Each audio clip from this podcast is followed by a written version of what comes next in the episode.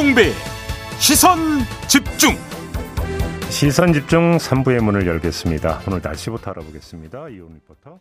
네, 아직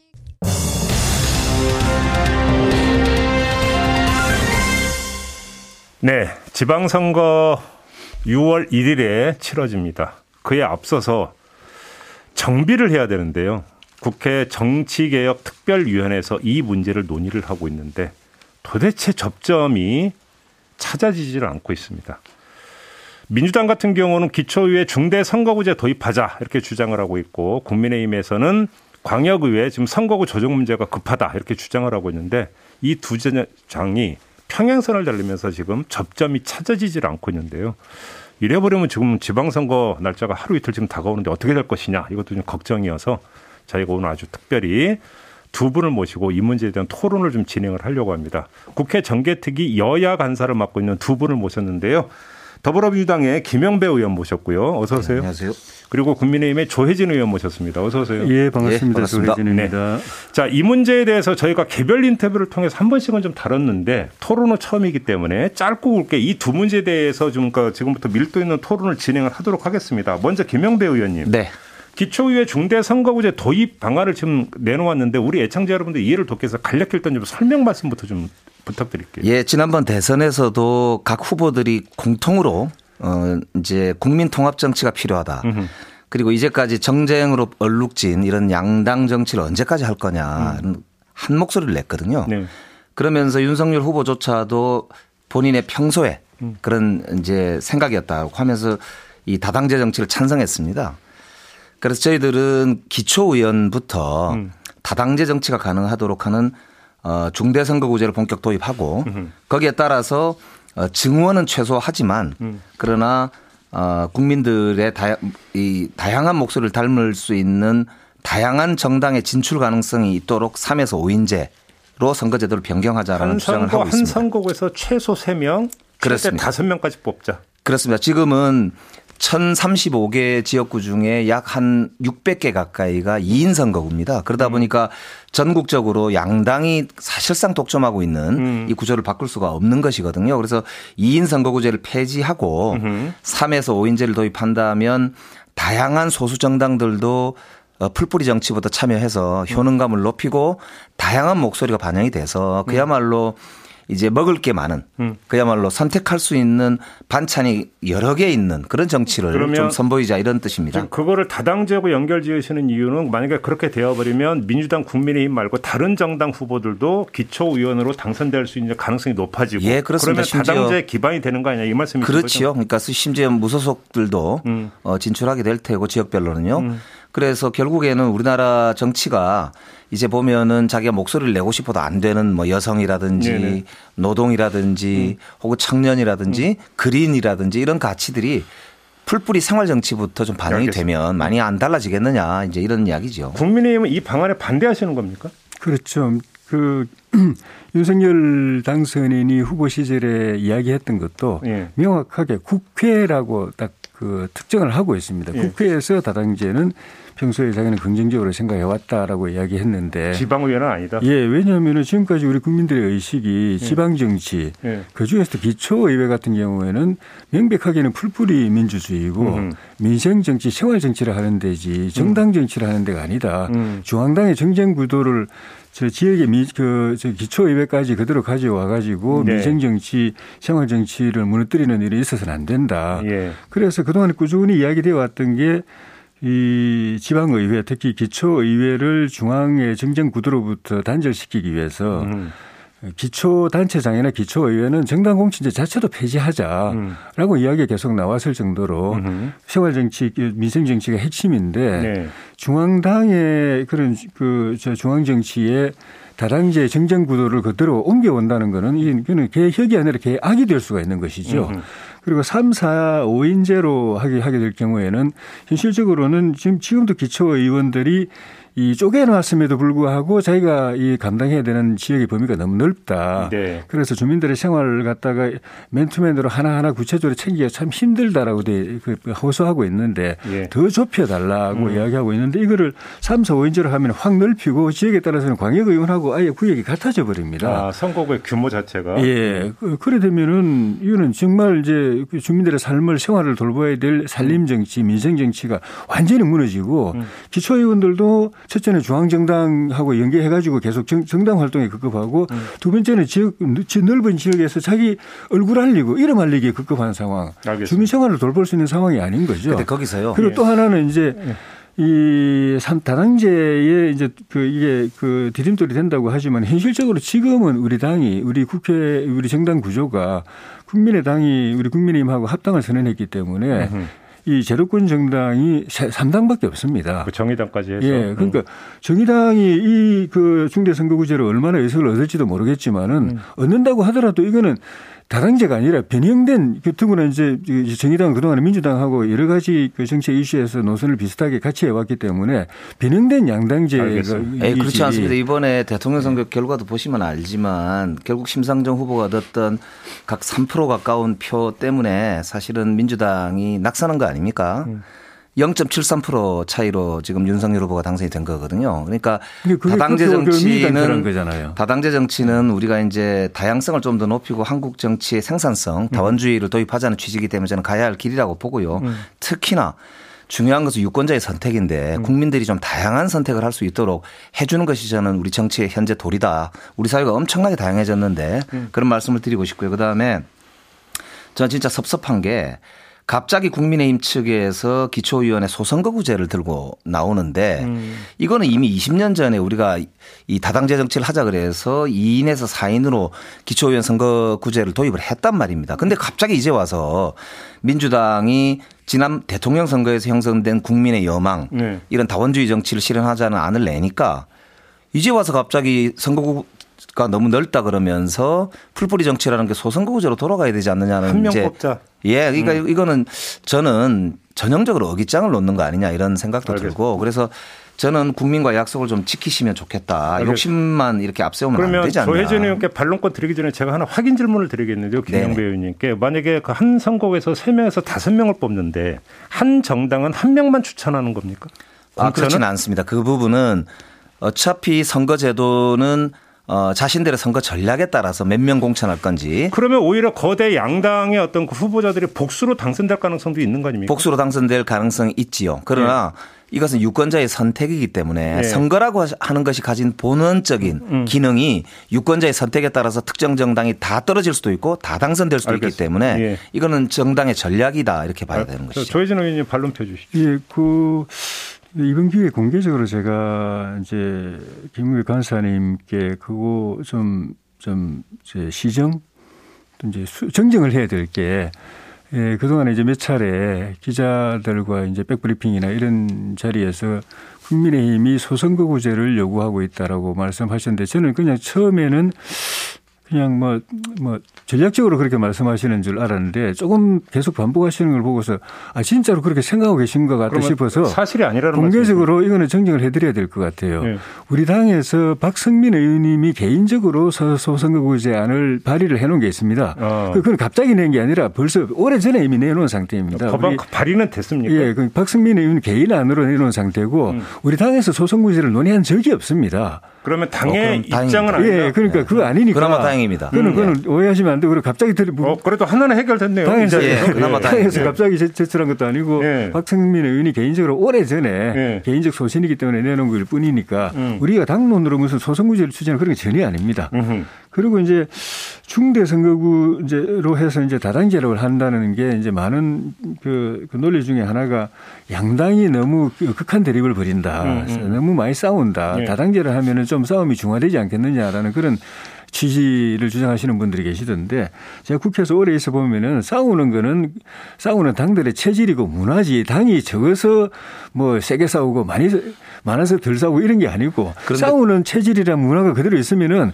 두 당이 싸우다가 세 당, 네 당이 되면은 싸움 편이 더 많아지는 오히려 보면 더 싸움이 더 격렬해질 수도 있는 겁니다. 우리나라 국, 네. 그 국회에 대해 평가하는 학계의 평가 중에요. 가장 생산적인 국회가 그 여소야대가 최초로 형성이 됐던 88년 어, 총선에서 형성된 4당 체제 13대 국회 13대 국회였다는 네. 평가가 있습니다. 알겠습니다. 그러니까 그 당시에 처음으로 거대 여당이었던 민정당의 시대가 지나고 음. 대통령 선거 직후에 사당 체제, 일로 섬김 체제가 구축이 되면서 가장 생산적인 민주적인 국회였다는 알겠습니다. 어, 평가가 있는 걸 참고하면 조혜진 의원께도 좀 있지만은 그 4.19 직후에 민주당 정부 때 사실은 이제 일시적으로 다당제가 극심한 전국 혼란을 가져와 가지고 음. 그냥 막 그냥 그뭐 도처에서 이제 싸움판이 벌어진 게 두 당이 싸우는 게 아니라 여러 당이 싸우니까 그래서 결과적으로 전국 혼란이 저그 군사 쿠데타의 이저 빌미를 제공한 그런 측면도 있기 때문에 그건 하나 하나로 단정할 수 없는. 그럼 제가 조혜진 의원께도 하나 좀 확인 질문 드리고 싶은 게요. 아까 예. 이제 그 이게 뭐 다당제를 이야기하는데 사실상 뭐 이제 국민의당하고 국민의힘하고 통합하고 하면 뭐 3당밖에 없는데 뭐 다당제 이제 정신 제대로 구현되겠냐는 취지로 말씀을 해주셨지만 예. 조금 전에 김명배 의원님은 정당이 아니라 무소속도 얼마든지 당선될 수 있는 길이 열리는 거 아니에요. 이 점도 사실은 좀 그러니까 고려를 해야 될 것 같은데 이 점은 어떻게 받아들이세요? 그건 이제 우리 지금 무소속 기초에 의해서 무소속 비율이 높지 않은 것도 있지만은 음. 그렇다고 해서 그게 다당인 건 아니죠. 음. 정당 정치는 아니기 때문에. 다당, 그러려면, 그러려면 차라리 음. 처음부터 제가 모두에 말씀드린 것처럼 기초의회의 풀뿌리 민주주의 정신, 생활정치, 민생정치 정신을 살린다면 정당 공천 안 해가지고 전원이 무소속으로 하는 게 오히려 더 그 취지에 맞을 수도 있죠. 알겠습니다. 일단 네. 첫 번째 주제는 여기서 잠깐 끊고요. 두 번째, 요번에는 이제 국민의힘에서 저번에 인터뷰에서도 말씀하셨는데 이제 예. 광역은 선거구 조정 문제가 급하다. 예. 현재 판결도 나온 게 있다고 말씀을 일단 좀 간략하게 추령 좀 정리 좀 해주세요. 다시 한번 개요를 말씀해 주시면. 그러니까 그 저기 민주당에서 지금 주장하고 있는 그 중대 선거구제 같은 경우에는 음. 그 이전에는 전혀 논의 없다가 대선 과정에서 불거져 가지고 지금 이제 돌출이 된 거고 네. 이 제도를 도입 안 한다고 해서 지방선거 자체가 안 치러지는 건 아닙니다. 뭐 현행대로 하면 된다. 예. 음. 그런데 광역의원 정수하고 선거구 획정은 지금 선거 불합치 헌법 불합치 결정이 되어서 지금 없는 상태입니다. 네. 새로 대안을 만들지 않으면 선거 자체가 불, 가능해져요 선거구가 예. 없기 때문에 네. 성격이 다릅니다. 음. 하나는 안 하면 지방선거가 안 되는 거고 광역의원 정수 조정하고 선거 아무튼 헌재 결정은 어떤 내용이었습니까? 그 저기 그 인구 편차를, 편차를 3대 1로 하라는 거죠. 4대 1에서 3대 1로 줄여라. 예. 그렇죠. 예. 그러니까 인구가 가장 많은 선거고 가장 적은 선거구에 어떤 그러니까 차이가 있다 하더라도 3배 이상 차이 나면 안 된다. 예. 그래서 그 선거구 조정은 지금 필수다. 예. 이런 말씀이신 거죠? 지금은 이제 그 선거구 자체가 없는 상태입니다. 그래요? 예. 자, 김영배 의원님, 그럼 이거 급한 문제라고 하는 의원님 말씀에 어폐가 있습니다. 어떤 점에서? 헌법 불합치 판정이 난 것이 예. 광역의회 제도가 헌재에서 음. 3대 1로 하라고 헌법 불합치 판정이 났어요. 기초의회도 헌법 불합치 판정이 났습니다. 아, 기초의회도? 그렇습니다. 예, 예. 그러니까 마포구, 강서구 등에서도 예. 인구 3대 1을 맞춰라. 음, 이렇게 음. 똑같이 음. 어, 헌재에서 판결을 했고요. 그거는 현재 공직선거법상 어, 광역의회에 대해서는 국회에서 직접 지역구 획정을 하도록 돼 있고요. 어. 기초의회의 경우는 이게 숫자가 너무 많기 때문에 예. 광역의회에다가 사실은 아. 위임을 해서 광역의회에서 음, 음. 기초의회를 선거구 획정을 합니다. 네, 그러다 네, 보니까 네, 네. 지난번 이은주 정의당 의원이 말했던 대로 4인 선거구로 제한이 됐던 거를 2인 2인 이렇게 쪼개기도 막 하고 이러면서 이 케이크처럼 썰어 먹었다 이런 이제 막 비판도 많거든요. 음. 이제 그 어쨌든 그렇기 때문에 현재 어, 광역의회 지역구만 헌법 불합치 상황이 아니고. 기초의회 선거구도 헌법 불합치 상황이에요. 네. 그렇기 때문에 이번 정개특위에서는 당연히 음. 광역의회와 기초의회에 대한 어, 선거구 획정을 함께 해야만 이 현재 상황을 해소할 수 있는 것이고요. 어, 그렇기 때문에 지금 어, 중대선거구제를 더 넓히느냐 문제와는 물론 직접적으로 바로 똑같은 건 아니지만 음. 바로 연관돼 있는 문제라는 점을 분명히 말씀드리고요. 그 다음에 또 하나는 광역의회와 관련해서 국민의힘에서 지금 현재 690명이거든요. 정수가, 지역구가요. 그런데 거의 10% 이상 증원하는 안을 가지고 와서 어 굉장히 지금 어 많은 지역구를 증액 늘려달라고 요청을 하고 있습니다. 그렇기 때문에 저희들은 정치 개혁을 한다는 차원에서 보자면은 네. 큰 틀의 제도 변화나 혹은 아니면 국민들이 공감할 수 있는 가치적인 요소가 들어가지 않는 상태에서 지역구를 이렇게 숫자를 늘리는 거는 정치 개혁에 반한다. 음. 그래서 국민들이 원하는 그 방향이 아니다. 음. 그렇기 때문에 이거는 정치 개혁을 해야지 계약을 하면 안 된다. 라고 하는 주장을 하고 있는 것이고요. 그렇기 때문에 그냥 기초의원 중대선거구제만 지금 쟁점이 아니라 음. 광역의원 지역구 획정을 놓고도 상당히 팽팽하게 대립을 하고 있는 상황이다라는 말씀드립니다. 조혜진 의원님 말씀해 주시죠. 그 두 가지 이슈를 말씀해 주셨는데 첫째 이제 헌법 불합치 결정인데 네.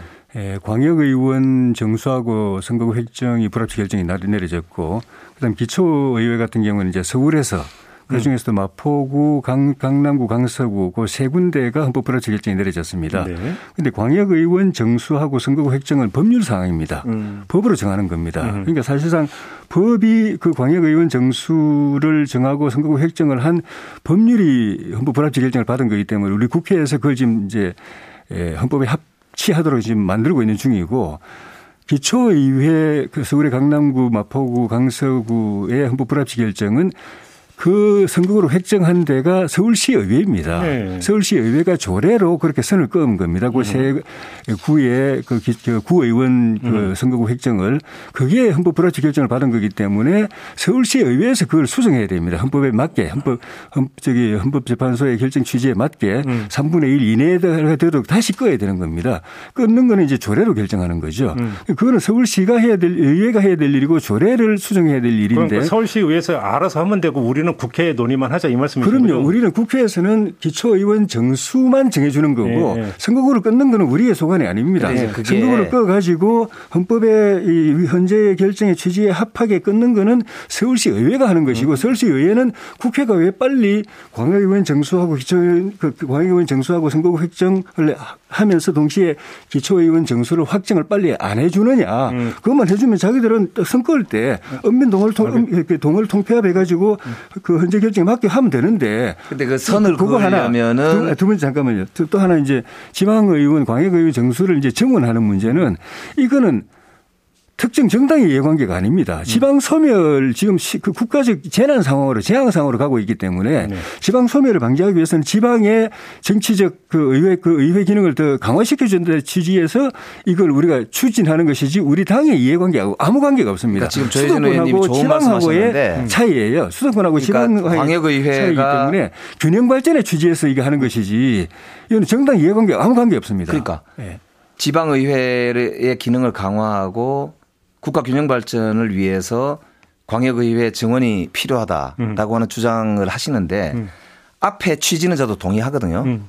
국가 균형 발전해야 되고 지방의회 강화해야 됩니다. 그렇기 때문에 기초의원도 다당제를 강화하고 오히려 국민의 뜻을 대폭 더 수용함으로써 지방의회가 지금은 사실 국민들한테 야단도 많이 맞고 있지 않습니까? 음. 효능성을 높여서 지방의회가 정말로 자기의 대표다라고 음. 하는 걸 느낄 수 있는 풀뿌리 민주주의의 그런 본래의 기능을 강화시켜 줘야 된다 저는 그 주장을 하고 그래야 국가 균형 발전이 된다. 음.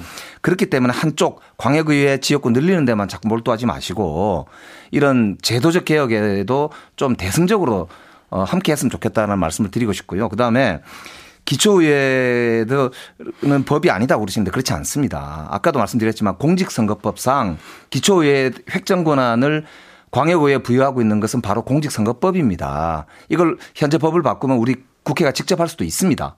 그렇기 때문에 음. 법상 지금 어 이제 만들어져 있는 체계 내에서 발생한 위헌 사건이기 때문에 이것은 당연히 국회 책임이고요. 우리 우리가 해결해야 되는 거고 거기다가 그 정원을 우리가 정하도록 돼 있기 때문에 그 말은 그냥 알아서 광역의회에서 다 알아서 하세요라고 법을 만들어 놓은 게 아니라 국회가 정해주는 전체 큰 틀의 범위 내에서 이 서울이 하라고 돼 있는 거란 말입니다. 그렇기 때문에 당연히 이거는 중대선거구제의 어, 제도를 어떻게 할 건지에 대해서 국가가 책임 있게 결정을 해줘야만 마지막으로 마무리 지을 수 있다. 그렇기 때문에 어, 더 이상 이렇게 예, 소모적 쟁, 정, 이 쟁점을 자꾸 이렇게 시간을 끌 게 아니라 알겠습니다. 빨리 해결을 좀 하는데 동참했으면 좋겠다는 말씀 드리고 싶습니다. 마지막으로 조혜진 의원님 발언 듣겠습니다. 지금 말씀하시는 게 지금 기초의회의 선거구 획정까지 음. 말씀드린 대로 기초의회 정수는 국회가 정하거든요. 그런데 네. 선거구 획정은 지방의회가 각 시도에 지방의회가 하게 되어 있습니다. 음. 시도 자치단체에서 획정위를 만들어서 안을 만들어서 지방의회 넘기면 지방의회가 조례로 그 선거 획정을 하게 돼 있는데 법이 그래 돼 있는데 지금 말씀하신 건 이제 다시 이제 새로운 화두를 던지시는 건데 선거구 획정도 국회에서 법으로 하자. 음. 그 말씀은 풀뿌리 민주주의에 완전히 역행하는 거. 하자는 게 아니고요. 지금 말씀하셨는데.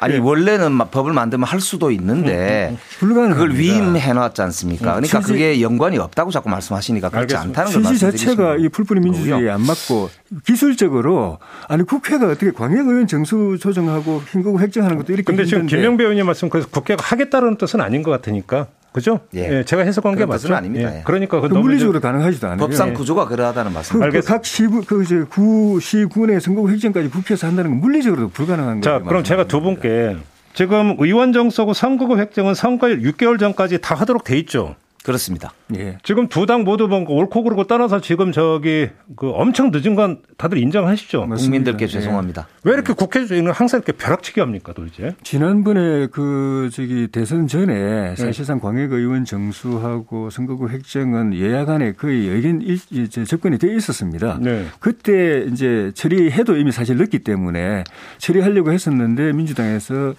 대선 이후로 처리했으면 좋겠다고 해서 우리가 존중해서 좀 기다려 드렸는데 대선 과정에서 이재명 후보가 갑자기 선거 전략 차원에서 민주당하고 이제 해가지고 네.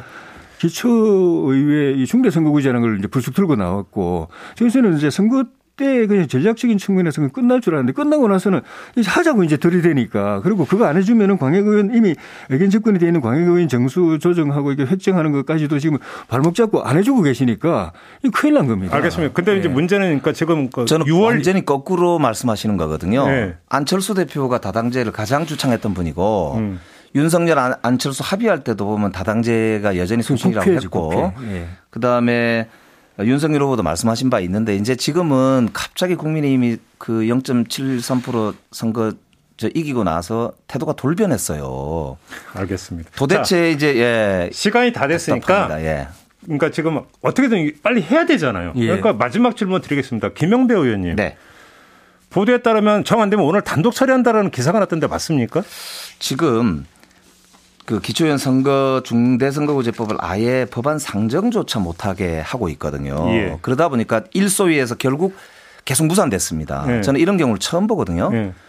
국회라는 데가 법안 상정을 반대하는 거 이거는 국회의 기능을 포기한 겁니다. 음흠. 그래서 오늘 전체 회에서 일단 법안 상정할 예정이고요. 예. 아, 상정이 되고 나서 상정한다? 맞습니다. 음. 전체 회에 상정을 해서 전체 회에서 직접 통과시킬지 아니면 소위로 돌려보낼지 논의를 해봐, 해봐야 되겠습니다만 음.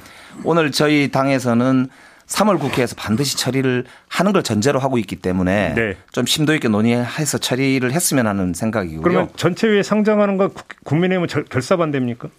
이는 법적으로 맞지 않습니다. 그 지난번에 이제 정계특위를 그 출범시킬 때 국회 본회의 의결로 했거든요.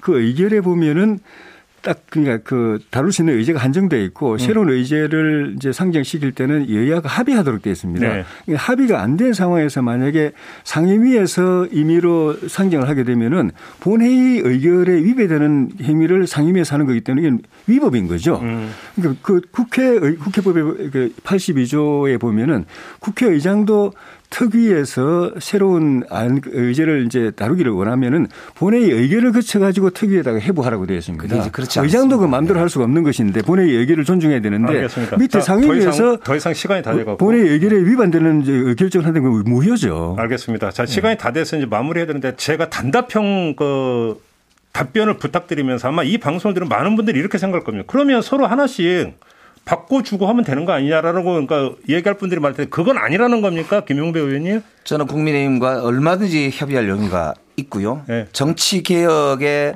화두를 지킬 수 있으면 저희들은 알겠습니다. 협의할 용의가 있습니다. 짧게 조혜진 의원님 마무리.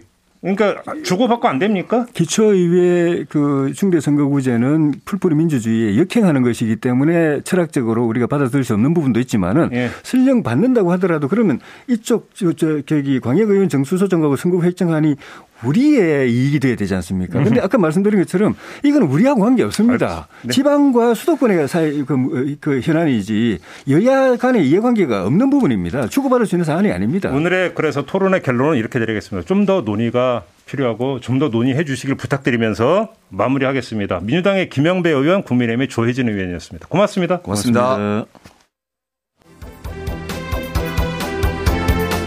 네, 코로나 백신 3차 접종이 진행되고 있습니다. 불법 체류 중인 외국인 분들도 접종을 하시면 범칙금이 면제되는 혜택이 부여가 된다고 하니까요. 꼭 참고하셔서 접종 함께 해주시기 부탁을 드리면서 김종배의 시선 집중 본방은 마무리하겠습니다. 저는 유튜브 연장 방송으로 이어갑니다. 고맙습니다.